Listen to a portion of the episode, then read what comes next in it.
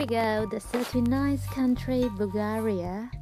So after I arrived the border between Romania and, and Bulgaria, to cross the border into Bulgaria, you can't uh, enter without any vehicle. So I was waiting at the border, and then after that, uh, I saw a Turkish truck driver passed by, but he's going to Romania side. But he noticed that uh, I need some help, so he found me um, another Turkish truck driver to assist me to take me to pass the border. So that truck, another truck driver offered me a lift, but when I need to enter the Bulgaria, Bulgaria um, site to pass the immigration control, uh, for some reason my passport takes a much longer time to scan. So um, the driver tried to wait for me, but it takes too long. So he decided to uh, leave me and uh, uh, going forward first. So after I got my entry permit, and then I was I was at, at the middle of the border with no vehicle, so I needed to continue to hitchhike. And then and there's another um, Romania driver stopped. Um, he often traveled the route between Romania to Greece and himself that day is going toward Greece, but he will pass some um, somewhere where is an interaction going toward uh, Sofia, which was my destination on that day. So I jumped into his truck, and there's no um, except the driver's seat. There's no other seat on on the on the truck because what I was sitting is just a pink cushion because the driver told me he wanted to save some space. So he removed uh, another seat and it was uh, quite a little bit messy because there were stuff um, all filling in the truck and um, yeah, it's just different style. So the driver get to know um, my destination on that day is Sofia. He keep calling his colleagues to check if anybody going to Sofia on that day, but there's nobody. And then when we stopped for food, and he also checked with the restaurant owner to ask around if anybody going to Sofia, but for sure there's nobody as well. And it's during the winter, it's snowing and also raining the, the truck driver trying to persuade me for uh, to follow him to Greece, but you know that's not my destination. And also, I tried to avoid spending overnight with the driver who offered me a lift. So I just told him to put me down on the intersection where I needed to change the direction to Sofia yeah uh, it was a little bit um, challenge because it seems like in the middle of nowhere and it's snow it's mountain it's raining but i just choose the this decision and then after that i thank the romania driver and then i continue walking and then i waited so long and finally there came um, a truck so i tried to hitchhike but didn't stop so i tried to catch up with the truck. I was running behind the truck, and I guess the truck driver finally saw me and then he stopped. And this driver is a Bulgarian, and himself is not going to Sofia, but like, like uh, where I hitchhiked his his truck was not on the highway.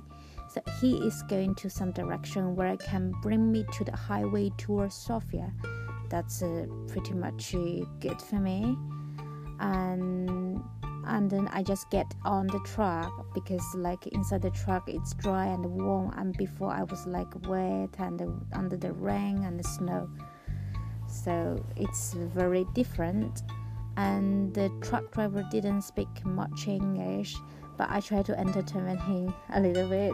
I send like a, a Chinese opera song for him and something like that. Because in the winter it will getting dark so quick. Like I mean around four or five it's already getting dark but after I arrived the, the highway the truck driver put me on next to, the, to a petrol station. It's already getting dark.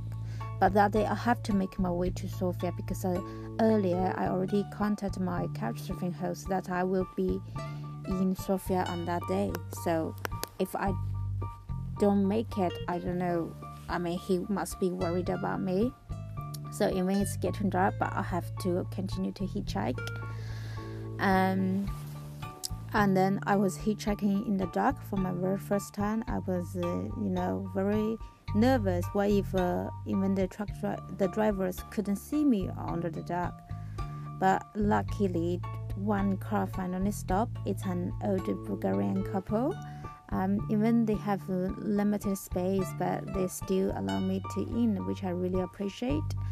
So the old gentleman drive and the old lady just accompanied him with some traditional music uh, turned on in the car and then and and also the driver was smoking you know i, I was a little bit tired and then after but after that uh, i get into their car feel much safe even during the darkness and it's still like two hours away from sofia so it was going very smooth and then i think i, I even fall asleep uh, on the backside and the old couple was candid enough to ask me exactly where I need to get off. So I just told them the address of my couch surfing host.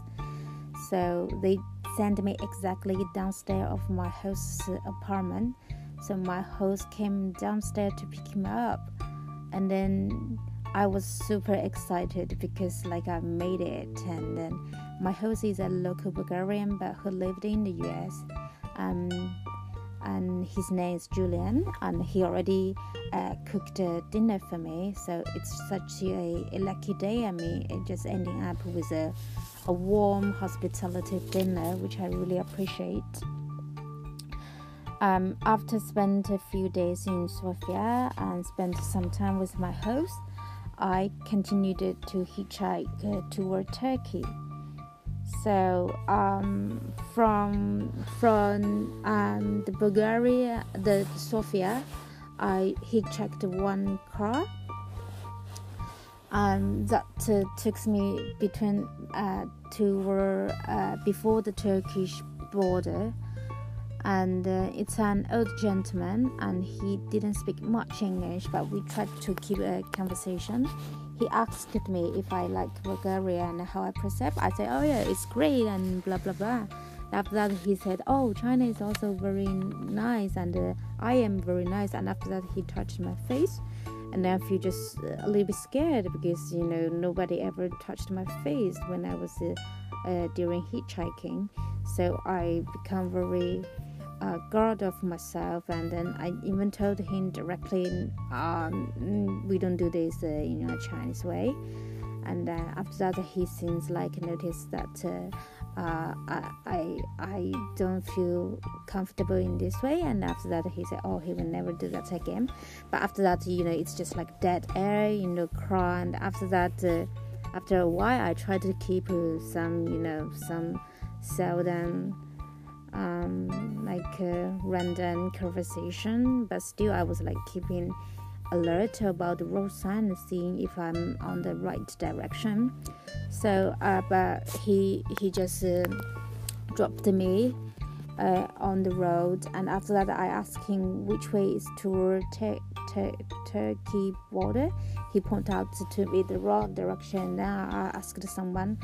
Uh, uh, from the shop on the side and then they point out to me the correct one. So after that, I continue to hitchhike. Um, the, after that, there's a, another truck driver stopped. He's a, a, Turkish and he didn't speak much English, but I just asked him to Turkey and then he said no problem. So I jump into his truck and then yeah so that driver just took me into turkey so the next coming episode that will be turkey. Thank you so much for listening and uh, i will see you on the next one. Bye